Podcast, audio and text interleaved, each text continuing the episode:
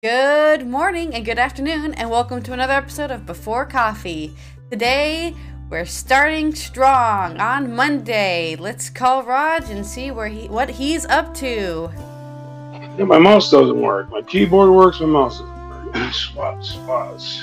Yeah, I did a Windows update and everything I trying to do broke. This is what happens when you live in a monopoly. You have no other choice but to use Windows, even if it breaks your entire computer. Got there in the end, and that's all that matters. Gotta reinstall the driver for that mouse. I don't know. This one I just plug in and it works. Whatever. Change the battery. I put it in backwards? I I I think they just messed up the window. I also had to.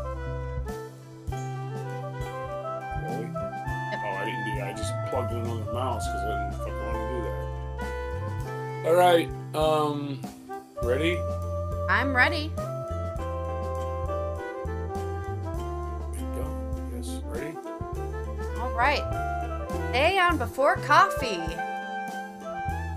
Moscow jails, act, jails activist for 25 years for opposing Ukraine war. Cleanup begins after freight train derailment and fire in Maine. Andalusia accused of pandering to far right over plans for Spanish wetlands. A consultant charged in killing of Cash App founder Lee. Lavish ancient Roman winery found at ruins of Villa of the Quintilli near Rome. And a Michigan paper mill closes after one is dead and a hundred are sickened in a fungal outbreak. Today, on April 17th, 2023, edition of Before Coffee.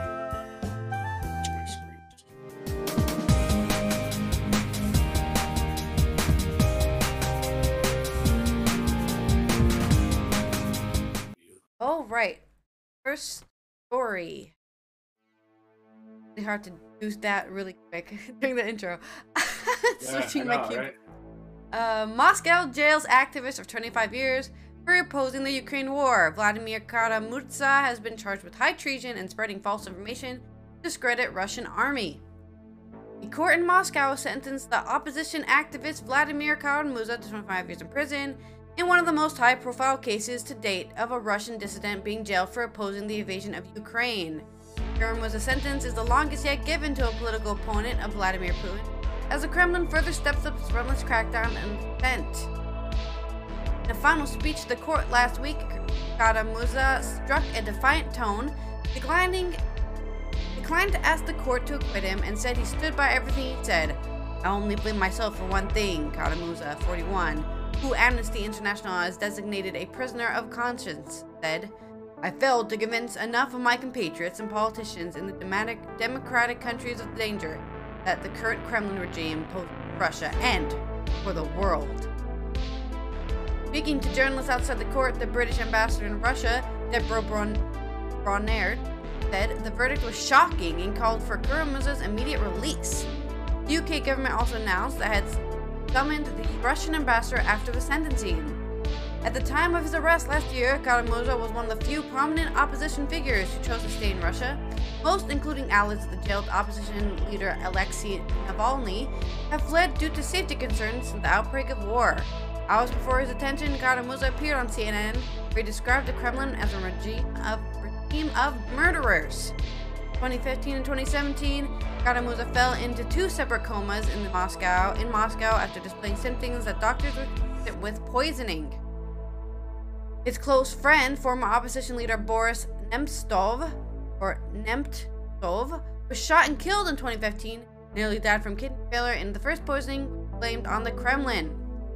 Concerns over Kara-Murza's health has have been rising in recent weeks after he was too unwell to attend his hearing last month. Lawyer Vadim or- Prokhorov said in a statement on Facebook at the time that he was being treated for polyneuropathy he is suffering from as a result of two poison attacks.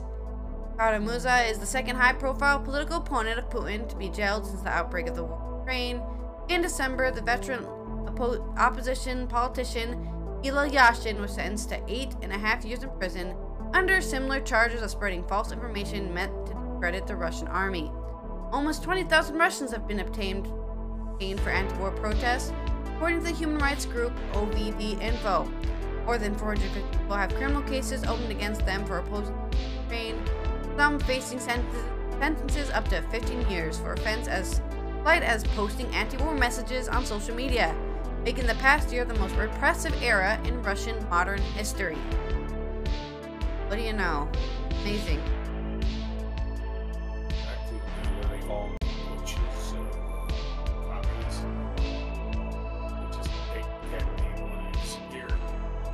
Their families have disappeared too.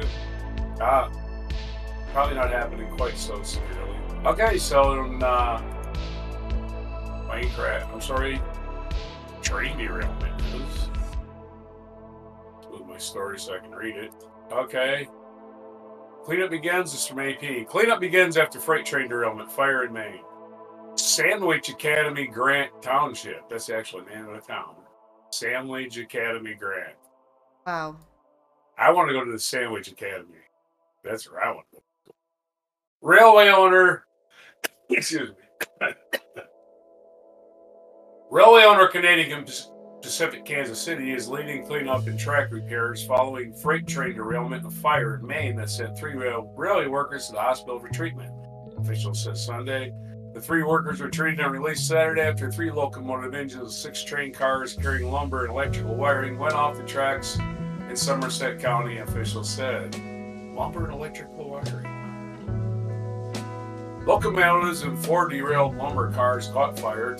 Two derailed cars carrying flammable liquids, ethanol, polyam, pentamethylheptane, both classified hazardous materials. Escaped from the fire and no chemical spill, said C. Doniel Carlson, spokesman for Canadian Pacific Kansas City. Canadian Pacific Kansas City, created by a merger of Canadian Pacific and Kansas City Southern that was completed Friday. they just completed the merger. They just renamed their company, had a train crash same day, or same weekend. Is leading cleanup, salvage, and repair, working with state agencies, local fire and rescue, and Jim Britt from the Maine Department of Agriculture, Conservation, and Forestry. Workers removing derailed locomotives and cars, cleaning up that trash debris, and repairing the rail line. It was all unclear how long the process would take. Derailments and railroad safety have been growing concern nationwide since February 3rd. Norfolk Southern derailment outside East Palestine, Ohio, that forced evacuations and created lingering health concerns because of the chemicals released. Maine officials said Sunday. Are you hearing me at all? Hmm, I hear you. Maine officials said Sunday that there was no public threat and no evacuations. The railway and state blamed the derailment on a washout, but the Federal Railroad Administration would send inspectors to sites suggested it would be weeks before details of the accident were released. People were urged to stay away from work as work continued. The derailment happened near Rockwood, a town of about 300 people on Moosehead Lake, about 900 miles northwest of Bangor.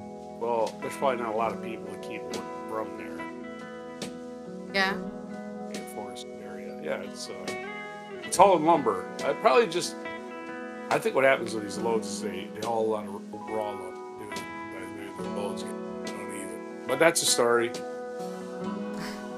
Another, another. Just keep working. Don't Yeah. stop working. Well, it's uh, yeah, just another derailment as there's an average of two a day in the United States. But again, we, we cover Right, the ones that explode, start on fire. Good. Talking about vanished wetlands. Madrid says regional authorities' proposals for water use threaten Donana World Heritage Site. Spain's environment minister has the Andalus Andalusian regional government of engaging in short-term electoral demagoguery. Demagoguery. Demagoguery. Deg- I'm, I've never seen that word used as a adverb. And playing into the hands of far right by pressing ahead with the irrigation plans for strawberry farms that could threaten the survival of one of Europe's most wetlands. Water supplies to the Donana natural space, marshes, forests, and dunes extend across almost 130,000 hectares, or two, Hectares. 320 acre, thousand acres, sorry, thousand Hec- acres, hectares. hectares, uh, and include a UNESCO listed national park have declined drastically over the past 30 years because of climate breakdown, farming, mining, polluting, pollution, and marsh drainage. Last week, however, the regional government shrugged off such concerns, as well as warnings from UNESCO and the European Commission, and began fast tracking a new law that will increase the amount of ir- irrigable, irrigable? Ir- I've never seen that word. Also irrigable. used. That irrigable is the actual pronunciation. Irrigable land around Donana by 800 hec- hectares. Like a, like a station proposed by the ruling Conservative Party, PP, and the far right Vox Party will also serve as amnesty for the strawberry farmers who have already sunk illegal wells there.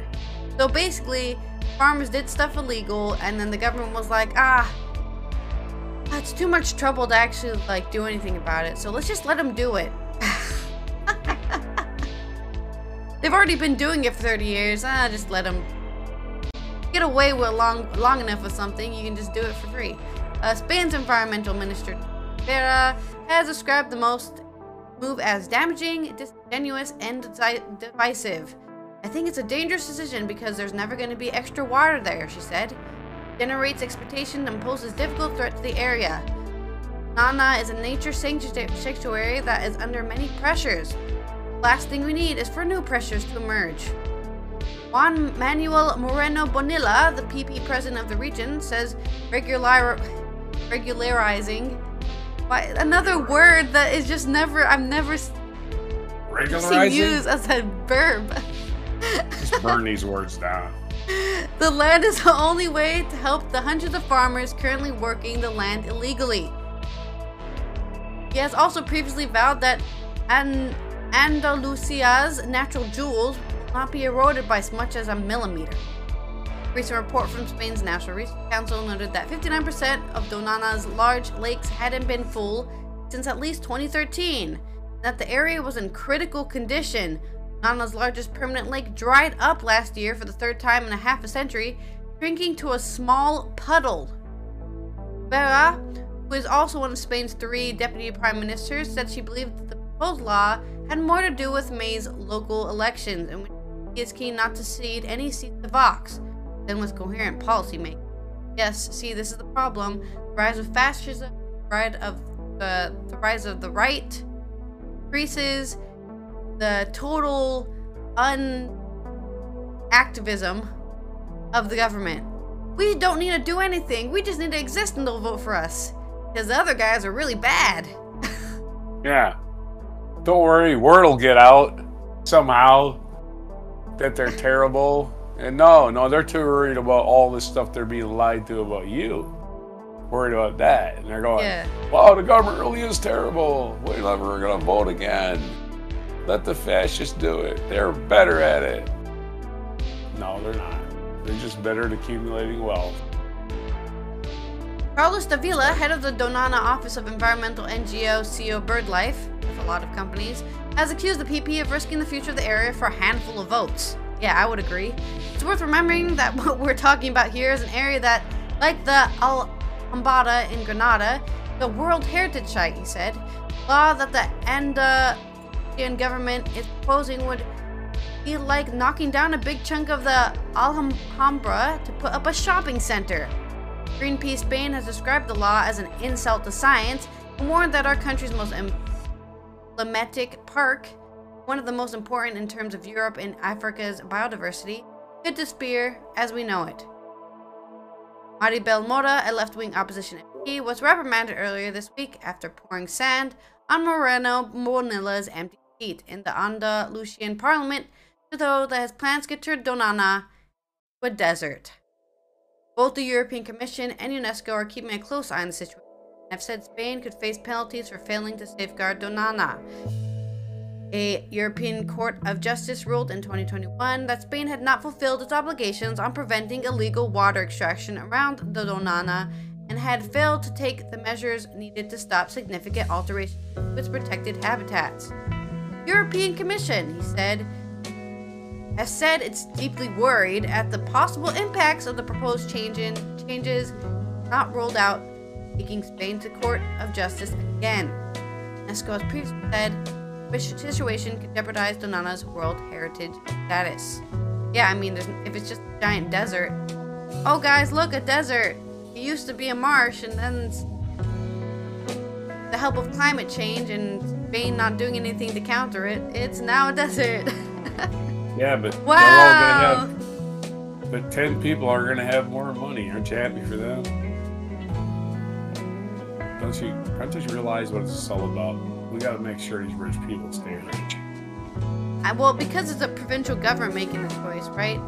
What I believe happening here is wait, if we don't open these strawberry farms, we won't have any income and taxes, and then we won't be able to pay for other stuff. This is just an income stream for us. Yeah, humans are failing. All right. Story. Uh, next story, another more humans are failing news.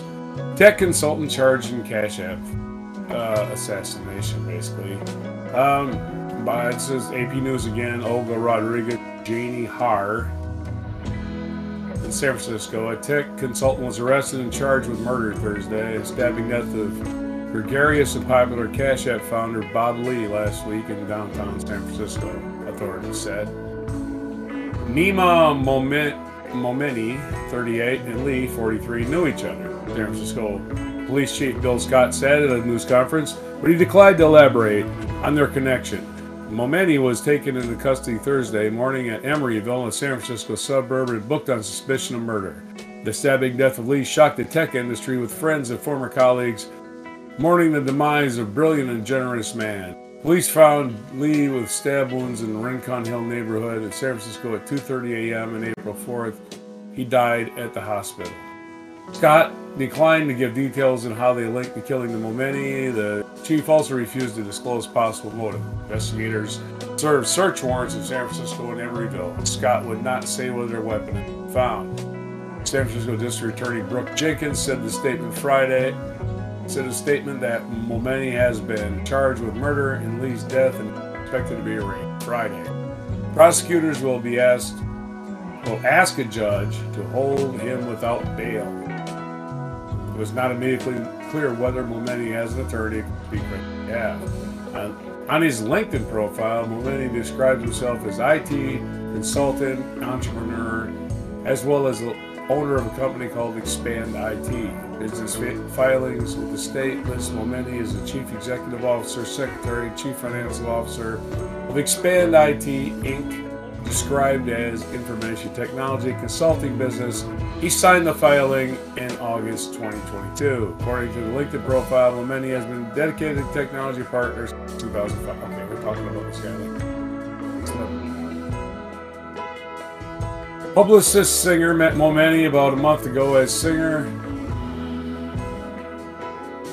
as Singer has an office next door to Momeni's live work loft in the British bestseller building lofts. The, I'm sorry, in the stylish bestseller building lofts. Singer described Momeni as a very welcoming, warm, and his loft is a typical Bay Area technology consultant's. Lee is known creating is is known for creating a widely used mobile payment app service Lee is known for creating a widely used mobile payment service Cash App while working as a technical technology officer for the payment company Square, now known as Block. He was the chief product officer for the cryptocurrency firm MobileCoin at the time of his death. Lee was raised in Missouri and had recently moved to Miami with his father, but was back in San Francisco for business when he was killed. Friends described him as adventurous and fearless, and doting father on his two children. I acknowledge and understand the loss of a young, vibrant leader in Rockdale City and even beyond, Jenkins said at the news conference. After Lee's killing, Prominent tech leaders, including tech billionaire Elon Musk, took to Twitter to mourn Lee's death and blame San Francisco, what they call the lack city's lax attitude towards crime. Of course, you can't just say something mournful. You got to say, "Well, let's blame somebody right away with." Because Elon Musk is a complete jerk. Anyway, just a, one of the worst people on earth.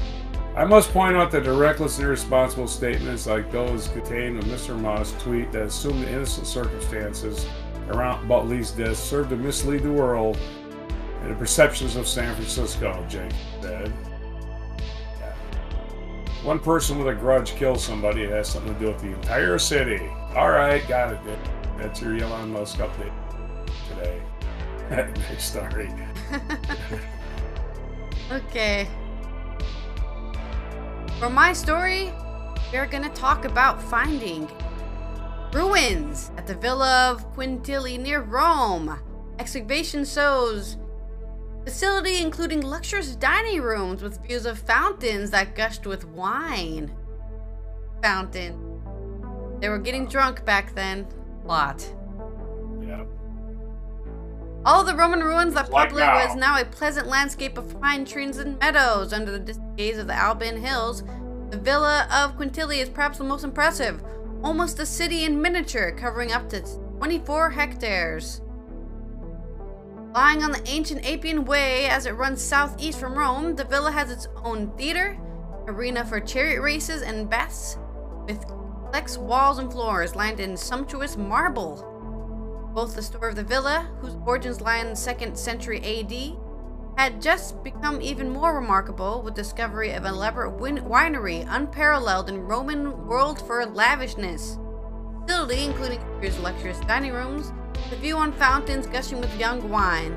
There were also marble-lined tre- treading areas where enslaved workers would stamp down newly harvested fruit, while the emperor perhaps looked on as he feasted with his retinue. Retinue, sorry.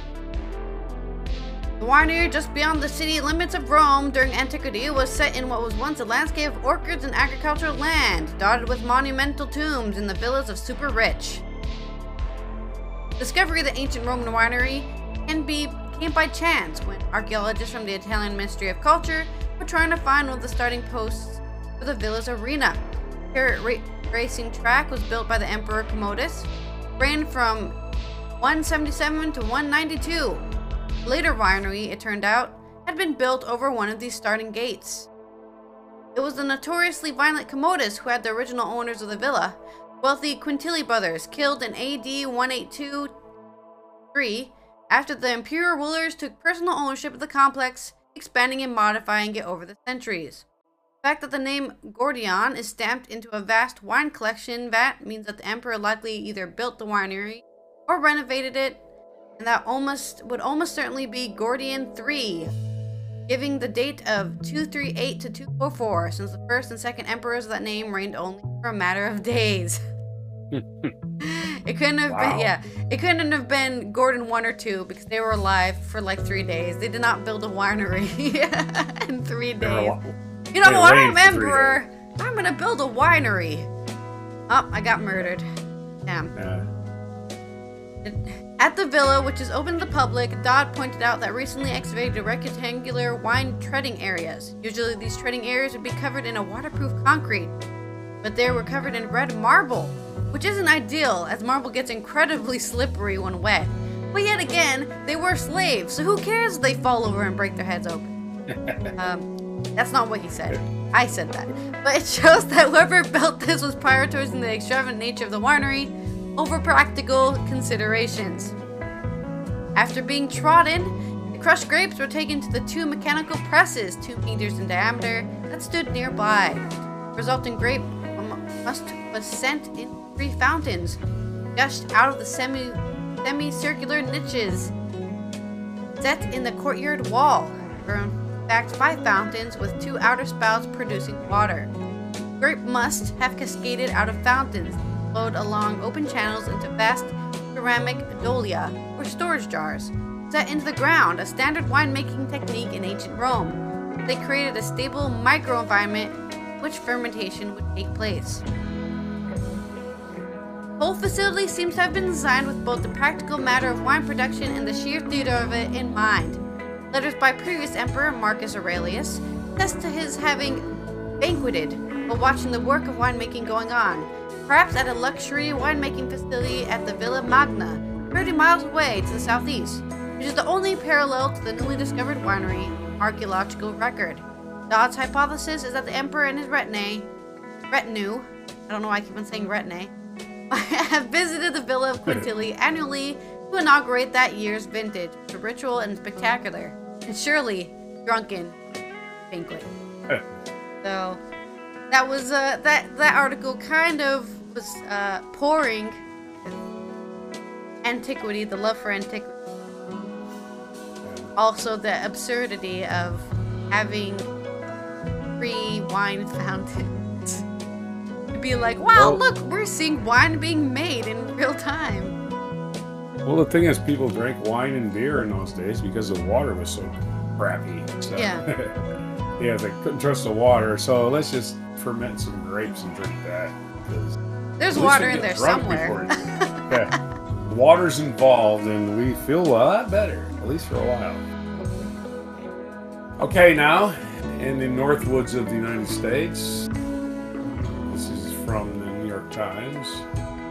Randy Tubman, I think I've read her story before. At least one person has died, and 100 people have gotten sick in a rare fungal outbreak in a paper mill in Michigan. Well, Escanaba, Michigan, which is northern Michigan, right on. Actually, Escanaba is right on the Wisconsin border. The health authorities said, prompting the plant to temporarily close. The local and federal investigators try to identify the source. The outbreak of blastomycosis in the Billerud paper mill in Escanaba, Michigan, has escalated since February. Local health authorities initially identified about 15 likely cases. By mid April, that number had grown to 21 confirmed cases and 76 probable cases. 12 people have been hospitalized and one person has died. All of the reported cases have been among workers, contractors, or visitors to the plant. Well, that narrows it down. Billerud, a Swedish-based paper and packaging company. Ah, it's the Swedes again. Ah. I said, no, I'm not blaming the Swedes. Just kidding. Yeah. Billerud, a Swedish, Sweden-based paper and packaging company, said on Thursday it is planned to close the mill for three weeks, starting next week, to conduct a deep clean, inspect ventilation systems, replace filters, and test various raw materials. Coming into the mill, which employs 830 people. The additional cleaning requires large portions of the mill to be empty. Well, I would think so. I, identifying the source can be difficult because the blastomyces fungus is endemic to the area, the company said in a statement. There's never been an industrial outbreak of this nature documented anywhere in the U.S. Blastomycosis mycosis is an infection associated with blastomyces fungus, which grows in moist, moist soil and de- decomposing matter such as wood and leaves, and can become and can become airborne if disturbed. Blastomycosis infections are rare. In 2019, the U.S. Centers for Disease Control and Prevention reported 240 cases in total. On average, over the past five years, only 26 cases have been reported in all of Michigan, according to the local health agency. However, the agency noted the Upper Peninsula of Michigan is a known risk area for blastomycosis infection. According to the CDC, blastomycosis remains poorly understood. The fungus mainly lives in Midwest- Midwestern, South Central, and Southern states, especially in areas around the Ohio, and Mississippi River valleys, Great Lakes, and the St. Lawrence River. Most people who breathe blastomyces spores will not get sick. Symptoms include cough, sometimes of blood, fever, chest pain, difficulty breathing, night sweats, fatigue, weight loss, muscle aches, and joint pain. That's like my entire life except for the bleeding. It's like- My entire life. well, it's like diseases. I don't got fever chest pain. Night sweats, fatigue, weight. I don't, don't weight. Well, I don't have this anyway, so. I'm not worried. As far as you Symptoms know. appear between. Wow, I, I got 15 other things to worry about. Symptoms appear between three weeks to three months after exposure. Blastomycosis can be treated with antifungal medication. It's easily treatable. You just got to catch it before it kills you. Symptoms for the initial pa- patients began in January, February, authorities said. A team led by the National Institute for Occupational Safety and Health visited the mill tw- March 27th to 28th after a request from Billerud. According to April 7th letter from Marcia Stanton, a health scientist with, with, with the agency, which was posted by CBS. The agency advised the company to make N95 masks available to reduce potential exposure and inspect the ventilation system and ductwork for evidence of water incursion and micro, microbial growth. While investigations continued. On Saturday, the CDC said in a statement that it planned to return the mill in late April to, off to offer blastomyces urine antigen screening tests for potential exposure. Participation will be voluntary. According to Billerud's website, the Escanaba Mill began making paper in 1911 as Escanaba Pulp and Paper Company. Today, the mill produces graphic papers used in commercial printing, marketing materials, and labels, and capacity to produce about 660,000 tons of paper per year. That's a lot of paper. A lot of trees, a lot of pulp. All right. I totally forgot to look up a culture thing. Oh wow! You want me to do another story? I'm No. I got something. Right. We're gonna read about the film director director who dared to tell uncomfortable truths. Lindsay Anderson at 100. With films such as Oh Lucky Man, Britannia Hospital, the British auteur portrayed his country as a bleak dystopia in decline. What would he make of today's Britain? Probably be deeply disappointed. Uh, no film can be too personal, declared Lindsay Anderson in the Free Cinema Manifesto of 1956. Decade later, he lived up to his slogan and he shot his elegy to the Youth Rebellion. If, at his old school, Hetl- Hetland Cheltenham College, winning the Palme d'Or at the 1969 Cannes Film Festival, and it was his first in a loose trilogy of films that he held up to a mirror to contemporary Britain that Anderson considered to be in a state of decline. I got to know Anderson in the early 1980s, says Charles Drazin. Shortly after he made the last film in this trilogy, Britannia Hospital. Although four decades separated us in age, by a strange chance we shared a mentor. Paul Bloomfield was a writer I used to visit in Hampstead who, who 40 years previously, at the beginning of the war, had been Anderson's teacher at Cheltenham College. Close friendship that followed ended only with Bloomfield's death in 1986. Bloomfield's nonconformist outlook would have encouraged Anderson's rebel, rebel nature, but he had a cheerful, positive disposition. Finally, respected the institutions that Anderson attacked. While their two were often at friendly loggerheads, who was Bloomfield's wife, Millicent, ah yes, back, back when people named Millicent, who had been equipped to understand Anderson's both Scottish ancestry they shared, he called Celtic gloom. Yeah, I mean, I can, I can see that. Uh, Nearly 30 years after Anderson's death, all the awful things happening in the world have become impossible to ignore, to the extent that facing up to them is now urgently necessary. An urgent necessity. The occasion of Anderson's centenary seems a good time appreciate the value of an artist who dared to tell uncomfortable truths. The precious possession that helped me remember Anderson is the copy of the published script of Oh Lucky Man. They gave Millicent 50 years ago when the film came out. On the title page, he wrote this dedication For Millicent, who one optimist from another. Bulging with the postcards that he wrote to her over half century of their friendship, it offers a spontaneous curation of an outlook and personality that he poured into his film. I was attempting to make people think. The cast of Britannia Hospital in 1982. Photographed here in the that you can't see. A bunch of people standing in a hallway with flags. Don't think too hard about it. Uh,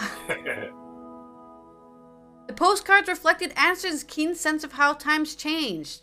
A postcard from New York, which he wrote in the U.S.'s bicentennial, bicentennial year, offered a 19th century view of the city in which the tallest building was the steeples of St. Paul's Chapel. Thanksgiving Day, 76. Yes, once upon a time, it must have been charming. Not exactly that today. My summing up of the US's energy without depth. Of course, that's still better than effetness without depth. Ne sais pas? Back soon. Not without relief. He did not see uh, good things coming. Anderson was fascinated by the dynamism of dynamism of New York City, which he often returned. 1984, he was there to direct store release play in Celebration. postcard was sent back to Millicent this time, celebrated the modernity of the Twin Towers lit up against the night sky. World is a fearsome place, he wrote, particularly New York, fiercely and ruthlessly competitive and egocentric. Yet with a kind of magic. Look at these buildings! They really exist! Um, They're just magic. They appeared overnight. He would not live long enough to witness their destruction, which is probably good for him. Even so, that probably would have been really depressing. The late 20th century had enough of his own human folly to feast his gloom. Discharged from military service at the end of the Second World War, he belonged to the generation that had fought to build a better world. Yet in decades that followed, he saw humanity that once again was failing to learn the necessary lessons for its long-term survival. Films If, Oh Lucky Man, and Britannia Hospital were stages in a progressive disillusionment that was echoed in postcards he sent back to Millicent.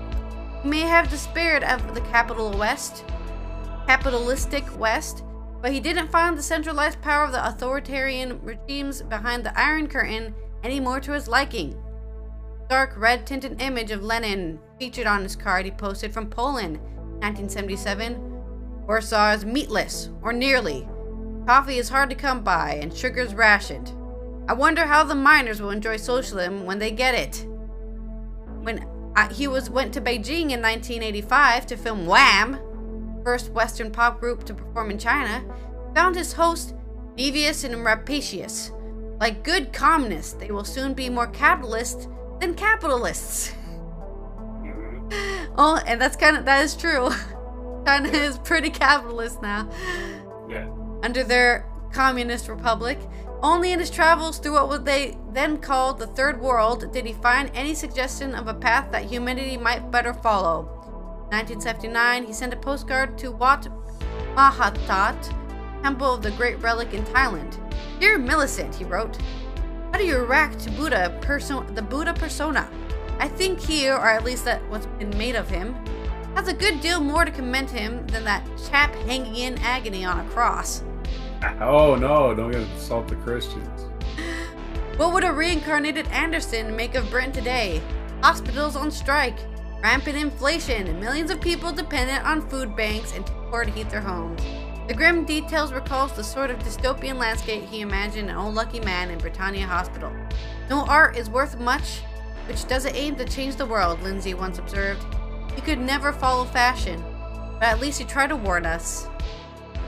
So, nice uh, feature on a director who's long been gone. How the Very world nice. is exactly how he envisioned.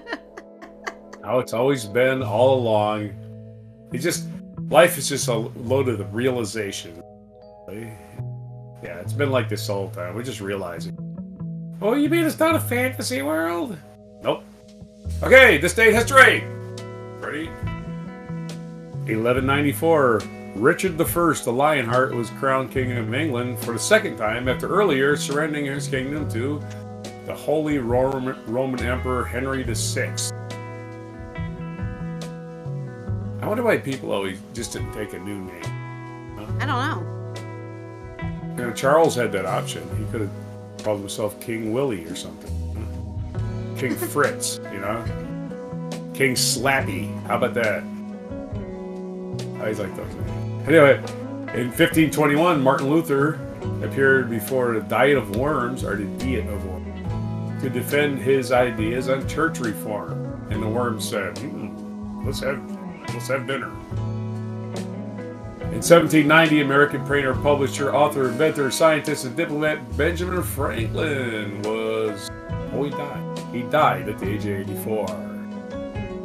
In this day, 1790. In 1895, the Treaty of Shimonoseki Shimonoseki concluded the first Sino-Japanese War, which ended in China's defeat. So China got their butt kicked by Japan in 1895. Today. In 1951, American baseball player Mickey Mantle made his MLB fielder for New York. You do if you're a Yankee. In 1961, Cuban leader Fidel Castro forces repelled the Bay of Pigs invasion, which was led by recent Cuban exiles and financed by the U.S. government during the Cold War. So, Bay of Pigs happened in 1961 today. Uh, 1956, the the Cominform, the International Communist Information Bureau, formed in 1947, was disbanded as part of the Soviet program of reconciliation with Yugoslavia. Two things that don't exist anymore Soviet Union and Yugoslavia. In 1970, Apollo 13 command module carried James A. Lovell, Fred W. Haise Jr., and John L. Swigert Jr. enter Earth's atmosphere and splash down, ending one of the most tense chapters of space history. Four days earlier, an oxygen, oxygen tank had exploded, threatening the lives of three astronauts. In 1975, Cambodia's ruling Lon Nol government collapsed, and the communist forces of the Khmer Rouge, led by Pol Pot, entered Phnom Penh and forcibly dispersed its citizenry into rural areas. Over 1 million people died in the Khmer Rouge.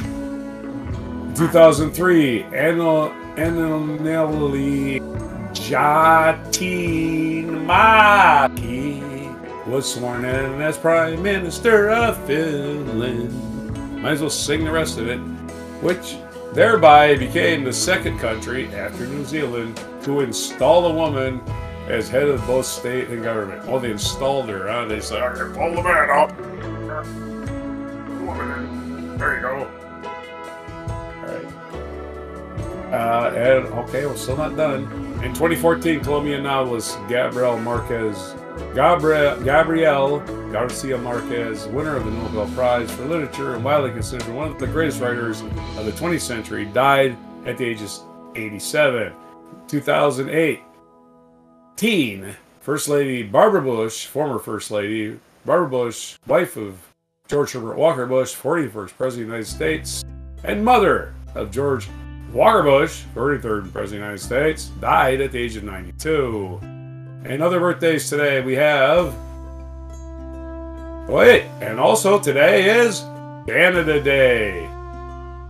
The oh, I don't know if it's Canada Day, but the Canada Act, as known as the Constitution Act, took effect on this day in 1892, establishing certain individual rights, preserving parliamentary supremacy, and making Canada a wholly independent and fully sovereign state. And on this day, so happy birthday, Canada! You are uh what? 30 what is that? 40 41 years old, Canada. You've been a sovereign country for 41 years. Really? Wow. Congratulations, Junior. Finally got cut off the the t- game. Yeah. Now take now do not put King Charles on your money, please. I told you I told you this when I visited. I said, Why is the Queen still on your money? You're not part of England. Okay. Just going back. Okay. In this day in 1975, Victoria Beckham, well, English singer and designer, one of the Spice Girls, was born. Adam McKay, American producer and writer, was born this day in 1968. Nick Hornby, British writer, was born in 1957. William Holden, American actor, was born in 1918 on this date. And in 1894, Nikita Khrushchev was born. So Wow. happy uh, Nikki Khrushchev. A lot of stuff's happened on tax day, huh? Well, it's not officially tax day, it's April 15th. And I think actually tax day is tomorrow. Okay. or US because, uh, like I said, I think they just said Monday. Don't make people pay taxes on Monday. They hate Monday already. Let them do it on Tuesday. I, I All they- they right, probably that's don't- been what? Yeah. Allison here from the Netherlands. talking about winery fountains and emptying marshlands into deserts. Let's hope for some better news tomorrow. Unlikely, because I'm pessimistic, but And I hey, hope you to see you tomorrow for some more before coffee. And all you humans be good to each other. I'm tired of reading about these shootings, right? If you got a problem, just go cry in the corner. It works, believe me. I do it all the time. I'm gonna do it now. And and uh happy birthday to everybody's got a birthday today for April 17th on Before Coffee. The comprehensive news of planet Earth my sign fell down for April 17th, 2023. Good day.